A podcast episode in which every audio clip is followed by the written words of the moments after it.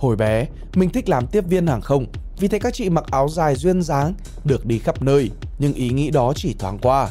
Làm việc trong lĩnh vực giao thông vận tải cũng không phải là mục tiêu của mình hồi đại học. Vị trí tại Vietnam Airlines đến với mình hoàn toàn tình cờ. Người ta thường nói nghề chọn người, mọi sự tùy duyên hoặc là định mệnh sắp vậy, tất cả đều đúng với mình. Những thất vọng đầu tiên trên con đường sự nghiệp Thời đại học, mình muốn làm việc trong tổ chức phi chính phủ, thúc đẩy phát triển bền vững. Năm nhất đại học, mình cũng rơi vào tình trạng hoang mang khi không có mục tiêu, cũng như là không biết bản thân thực sự thích gì. Mình tham gia sinh viên nghiên cứu khoa học, tham gia các cuộc thi về môi trường, gọi vốn cho các dự án xã hội. Tất cả đều liên quan đến môi trường, năng lượng và phát triển bền vững. Đến năm thứ ba đại học, nhờ ra giải nhất trong cuộc thi về thúc đẩy năng lượng bền vững do Phòng Thương mại châu Âu Eurocharm tổ chức. Mình và cô bạn cùng nhóm có suất thực tập tại một tổ chức phi chính phủ. Mình thì làm ở nhóm nghiên cứu, còn bạn mình làm ở nhóm truyền thông. Thời điểm đó, mình rất hài lòng vì dường như ước mơ đã trở thành hiện thực. Điều gì xảy ra khi ước mơ trở thành hiện thực? Có lẽ nó sẽ khiến cho bạn hơi thất vọng vì cái cảm giác thỏa mãn khi đạt được ước mơ chỉ thoáng qua. Giống như bạn chơi game, qua được level 1, màn hình điện thoại hiện lên chữ chúc mừng được vài giây. Sau đó cánh cửa level 2 xuất hiện. Cuộc sống cũng như vậy, ước mơ thành hiện thực chỉ là khép lại chương cũ, mở ra chương mới trong cuộc đời. Bạn vẫn sẽ tiếp tục phải đối mặt với những thử thách mới. Mình làm trong tổ chức phi chính phủ được hơn một năm. Có lẽ 20 tuổi là quá sớm để có được sự hài lòng và ổn định. Đến một ngày mình nhận ra sự chệch khớp giữa tư duy của mình, những điều mình được học và cách vận hành của một tổ chức phi lợi nhuận. Mình nhận thấy bản thân đã học kinh tế và kinh doanh đến 4 năm, dù cũng không phải là sinh viên xuất sắc hay là yêu môn kinh tế vô cùng, nhưng tư duy của mình từ lâu đã bị ảnh hưởng bởi những câu hỏi làm thế nào tạo ra của cải, làm sao sử dụng tài nguyên một cách tối ưu nhất, làm thế nào để tổ chức tạo ra lợi nhuận. Công việc ở tổ chức phi lợi nhuận không thể giúp mình trả lời các câu hỏi ấy vì nó khuyết một phần trong ba trụ cột của phát triển bền vững, đó là kinh tế. Cuối năm 4 đại học, mình quyết định nghỉ việc để tập trung vào luận văn tốt nghiệp và bắt đầu đi tìm một con đường khác. Đi qua sự mơ hồ và khó tin. Thời điểm chính thức tốt nghiệp, mình cũng nghỉ luôn việc dịch thuật part-time đang làm. Dù vẫn duy trì làm nghiên cứu trong một vài dự án cùng cô giáo hướng dẫn, nhưng hoàn cảnh chung là mình chính thức thất nghiệp trong vòng 6 tháng. Ôi cái cảm giác hoang mang không có định hướng một lần nữa nó quay lại. Mẹ mình nhìn con mãi không kiếm được việc, cũng sốt ruột nên hỏi Tại sao khi đi học một lúc hai việc, còn khi tốt nghiệp lại không giữ được việc nào? Mình chẳng biết giải thích ra sao. Khi ấy, thậm chí mình còn chẳng biết là mình thích gì. Kể từ lúc nghỉ, mình nộp đến 60 hồ sơ vào mọi công việc mình có khả năng làm. Từ kinh doanh, xuất nhập khẩu đến viết lách, dịch thuật, báo chí, truyền thông, tổ chức sự kiện, vân vân. Một ngày tháng 10, một người bạn gửi cho mình thông báo Vietnam Airlines tuyển chuyên viên thương mại. Mình lại bắt đầu đi làm hồ sơ. Bộ hồ sơ này nhiều giấy tờ không kém gì đi thi công chức. Bạn bè xung quanh đều nghĩ là công ty nhà nước thì vào sao được. Mình cũng nghĩ như vậy. Công ty còn ở xa, cách nhà mình tận 14 cây, ngày nào cũng phải đi qua cầu Trương Dương. Mình lái xe máy còn không vững, nhưng mà vẫn đi thi. Và điều khó tin nhất, ít kỳ vọng nhất cuối cùng lại xảy ra. Qua các vòng hồ sơ, thi IQ, EQ với điểm số đủ sàn. Qua vòng phỏng vấn với giám khảo cười tươi thân thiện, tháng 12 năm ấy, mình chính thức đi làm. Hóa ra vượt qua được cây cầu Trương Dương bắc ngang qua sông Hồng, cùng những định kiến cố hữu về khả năng vào công ty nhà nước, sự lười biếng và nỗi sợ mơ hồ. Mình đã bắt đầu một hành trình rất tuyệt vời cùng vô số những cơ hội, những chuyến đi và những bài học. Mình hy vọng những điều mình chia sẻ dưới đây về công việc của mình tại Vietnam Airlines sẽ cho các bạn cái nhìn rất khác về công ty nhà nước nói chung và ngành hàng không nói riêng. Điều đầu tiên, để vào công ty nhà nước, bạn không cần quan hệ hay tiền tệ gì cả. Bạn chỉ cần đợi đúng đợt thi tuyển, nộp hồ sơ và làm bài thi, đi phỏng vấn với hết khả năng của mình. Lúc mới đi làm, rất nhiều bạn bè hỏi mình, cậu xin vào đó như thế nào? Quen ai? Bao nhiêu? Cả họ mình không ai làm trong ngành hàng không hay là giao thông vận tải. Bố mẹ mình cũng không quen biết ai trong đây cả. Đến lúc mình đi học thạc sĩ ở Anh, gặp cô bạn người Việt cùng lớp, hắn cũng bảo Lúc đầu em cứ nghĩ bố chị phải làm sếp to lắm ở trong đấy cơ. Cơ hội này dành cho tất cả mọi người, chỉ cần chúng ta mở cửa đón nhận nó. Chuyện đi làm và những điều mình học được. Mình thích công việc của mình vì nhiều lý do. Một phần bởi vì nó có những đặc điểm mà mình từng mơ ước. Công việc cần nhiều tư duy, đi công tác nước ngoài, văn phòng đẹp, vân vân. Mình cũng có những niềm vui, những sự hãnh diện khi thấy sản phẩm mình viết đề án được quảng cáo trên TV hay là nội dung mình chuẩn bị cho sếp đi họp được lên thời sự. Hoặc đơn giản là khoảnh khắc máy bay cất cánh sau những ngày tháng dài viết đề án.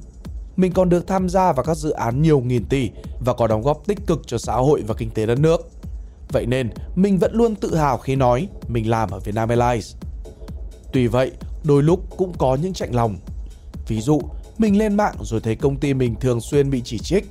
Mọi người vẫn nói công ty nhà nước ỉ ạch, toàn con ông cháu cha không làm được việc. Vậy mà bản thân mình vẫn cật lực làm mỗi ngày, thậm chí cả cuối tuần hoặc là 11 giờ đêm vẫn còn chạy số. Mình chưa bao giờ trả lời các bình luận tiêu cực hay là giải thích. Bởi có những ngày đã làm việc quá mệt, mình còn chẳng vào nổi Facebook và giải thích liệu có mấy ai hiểu. Nếu bạn có thể nhìn giá thuê mua và vận hành một chiếc máy bay, hiểu được các quy trình, yêu cầu kỹ thuật và pháp lý để một chiếc máy bay cất cánh và hạ cánh an toàn, hay sâu xa hơn là hiểu về dòng tiền và vận hành doanh nghiệp, bạn có thể sẽ cân nhắc trước khi chê vé đắt. Ngoài ra còn nhiều vấn đề khách quan khác mà hãng hàng không không thể nào đảm bảo được. Ví dụ, thời tiết không an toàn để khai thác, buộc phải hủy chuyến. Nhưng tất nhiên, hãng sẽ nghe khách phàn nàn thay vì chọn khai thác trong điều kiện không cho phép. Làm việc trong môi trường này lâu giúp mình học hỏi được sự thấu hiểu, nhìn mọi việc với sự liên đới và cảm thông cho những nỗi khổ của những người khác trước khi buông lời trách móc. Mình hoàn toàn phản đối quan điểm kỹ năng mềm mới quan trọng, còn kiến thức ở trường là không cần quan tâm. Mình thấy cả hai đều quan trọng. Khi đi làm, mình vẫn để bộ sách chiến lược của Michael Porter và sách kinh tế vi mô ở trước mặt. Mình vẫn phải mò lại thống kê và cách chạy mô hình và tự trách bản thân sao hồi đại học lại lười học môn này thế. Ngay cả những môn liên quan đến tài chính, mình đã từng rất ghét và hứa là sẽ không bao giờ làm việc gì liên quan đến tài chính. Mình cũng vẫn phải đọc để tổng hợp và đánh giá hiệu quả kinh doanh. Hãy nghĩ đến một chiếc điện thoại có cả phần cứng lẫn phần mềm. Phần mềm hỏng thì ta dễ dàng xóa đi cải lại, còn phần cứng hỏng ấy thì phần mềm đâu còn dùng được nữa. Bạn giỏi thuyết trình nhưng mà không có kiến thức thì bạn sẽ trình bày cái gì? Có thể ngày hôm nay học, bạn chưa biết dùng kiến thức này để làm gì, nhưng chắc chắn sẽ có ngày dùng đến. Biết nhiều là không bao giờ thừa cả. Mình đánh giá cao tư duy, khả năng học hỏi và transferable skill. Mình không muốn chỉ đơn thuần làm một công việc thành thạo, mình nghĩ đến điều quan trọng hơn là ta cần xây dựng khả năng để có thể xử lý bất cứ công việc gì. Khi đi làm, mình thường xuyên nhận được đề án mà mình chưa bao giờ làm. Tất nhiên, khi nhận công việc đó, với khả năng học hỏi và tư duy logic, chúng ta có thể tiếp nhận những kiến thức mới một cách nhanh chóng. Transferable skill là những kỹ năng bạn có thể ứng dụng trong bất cứ công việc nào, điều mà các nhà tuyển dụng tìm kiếm và đánh giá cao. Ví dụ, kỹ năng sáng tạo, kỹ năng lắng nghe chủ động, quản lý dự án, leadership, kỹ năng liên quan đến máy tính, vân vân. Những kỹ năng này không chỉ giúp bạn giải quyết những công việc hiện tại một cách hiệu quả mà còn cho bạn nhiều cơ hội để chuyển sang bất cứ một công việc nào khác bạn mong muốn. Tóm lại, kiến thức chuyên môn và transferable skill là điều mình nghĩ các bạn sinh viên nên tập trung đầu tư và mài rũa. Giá trị của những con đường vòng sau 2 năm làm việc ở Vietnam Airlines, mình nhận được học bổng chính phủ Anh Chevening, học khóa thạc sĩ về quy hoạch và quản lý hàng không ở Đại học Westminster, London. Đây là lần đầu tiên mình thực sự học về hàng không một cách bài bản và hiểu hơn về sự phát triển và vận hành của hàng không ở trên thế giới, cũng như là vai trò của nghiên cứu đối với sự phát triển của ngành. Sau khi học xong thạc sĩ, mình về nước và tiếp tục làm việc tại Vietnam Airlines. Trải qua những ngày sự nghiệp trông tranh nhất vì Covid-19, những lúc bị giảm lương nhưng làm chiến lược thì khủng hoảng là lúc nhiều việc hơn. Mình thường tự an ủi bản thân rằng lửa thử vàng, gian nan thử sức và biết đâu thời thế loạn lạc mới tạo anh hùng.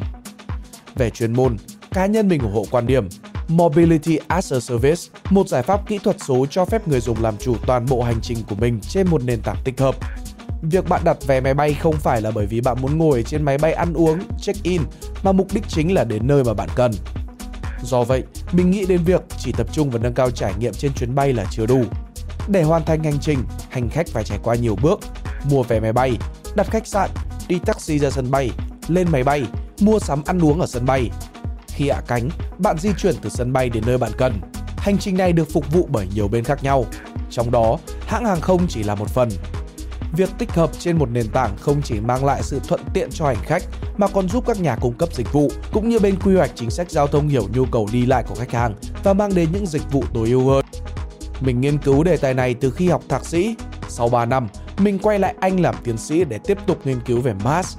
Vấn đề nghiên cứu của mình rộng hơn, tích hợp nhiều phương tiện vận chuyển, không chỉ riêng ngành hàng không. Mình cũng nhận thấy mình càng học càng theo hướng kỹ thuật. Đề tài của mình hiện tại vẫn nghiên cứu về hành vi đi lại, nhưng mình sẽ không nghiên cứu nó với chuyên môn của một business and marketing, mà nghiên cứu theo góc nhìn của computer science kết nối data khách hàng từ các hệ thống và nguồn số liệu khác nhau để xem mỗi dữ liệu có thể cho ta biết khía cạnh hành vi nào của khách hàng. Và Human Factors, nghiên cứu sự tương tác giữa con người và hệ thống. Vì thế, dù title của chương trình nghiên cứu có vẻ không liên quan đến những gì mình đã học và làm, nhưng không phải mình chuyển ngành, mình chỉ nghiên cứu giao thông dưới góc nhìn khác.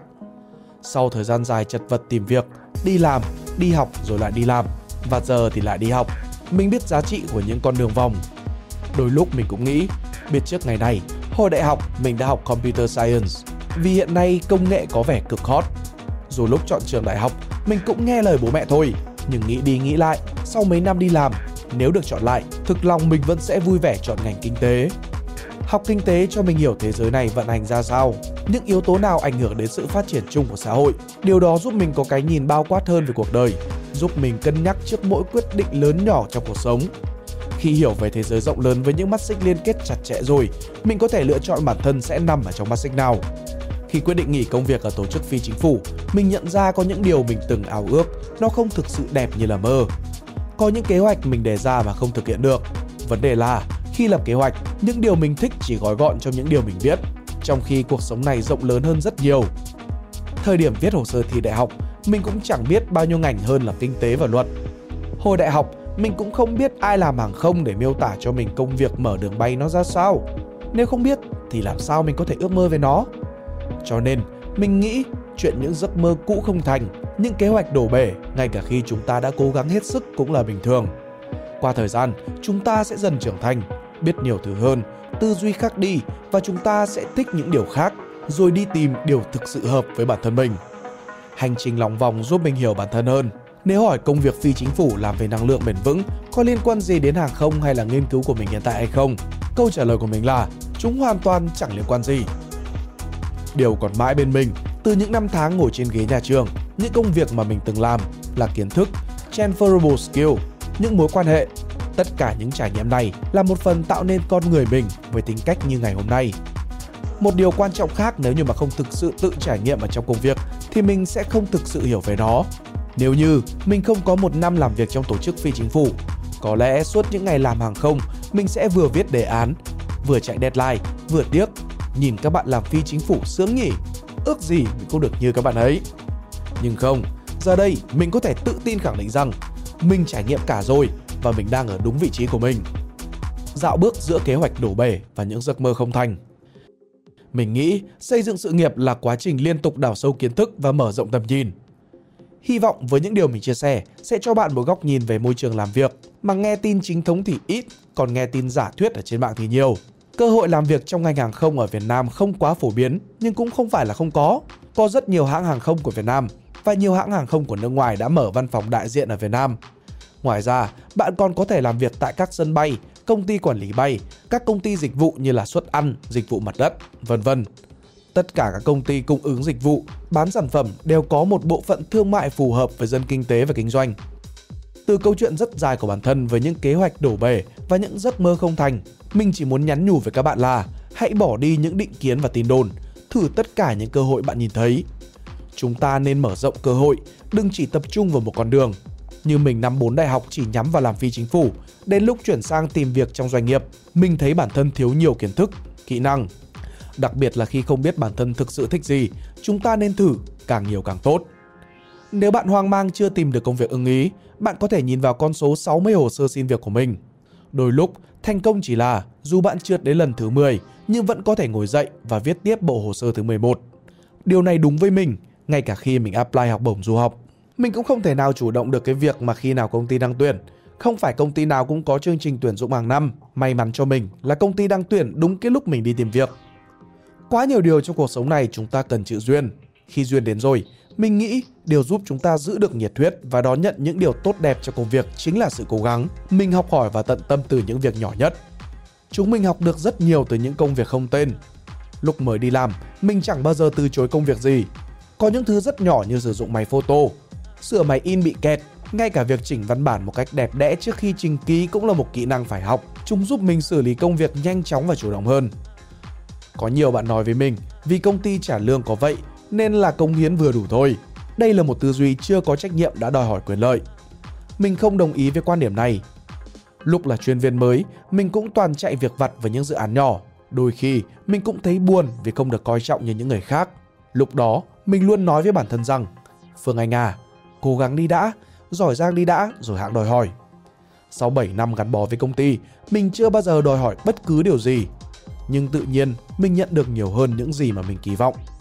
Chúng ta luôn nhận về những thứ chúng ta tạo nên. Những người lãnh đạo luôn coi trọng và muốn giữ những chuyên viên làm được việc ở bên mình. Do vậy, khi bạn thực sự tạo ra giá trị, thì công ty ắt phải giữ bạn bằng nhiều cách. Tất nhiên là họ rất sợ người giỏi chạy sang công ty đối thủ. Hãy học hỏi khi mình còn non nớt và cống hiến trước khi đòi hỏi sự đền đáp. Mình tin cuộc đời không phụ lòng những người biết cố gắng. Với quá nhiều những ngã rẽ cuộc đời, mình không muốn nói trước về tương lai. Mình không chúc các bạn tìm được công việc ưng ý trong ngành hàng không vì có rất nhiều bạn bè và đồng nghiệp của mình làm trong ngành rồi chuyển sang công việc khác phù hợp hơn.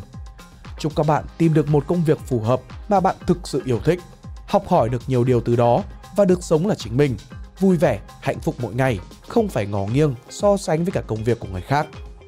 Nếu các bạn thích bài chia sẻ này, hãy like và share để ủng hộ chúng mình. Đừng quên bấm nút subscribe và nút chuông bên cạnh để không bỏ lỡ video nào bọn mình ra trong tương lai. Cảm ơn các bạn đã lắng nghe. Đây là Spider Room, còn mình là Pink Dot. See ya!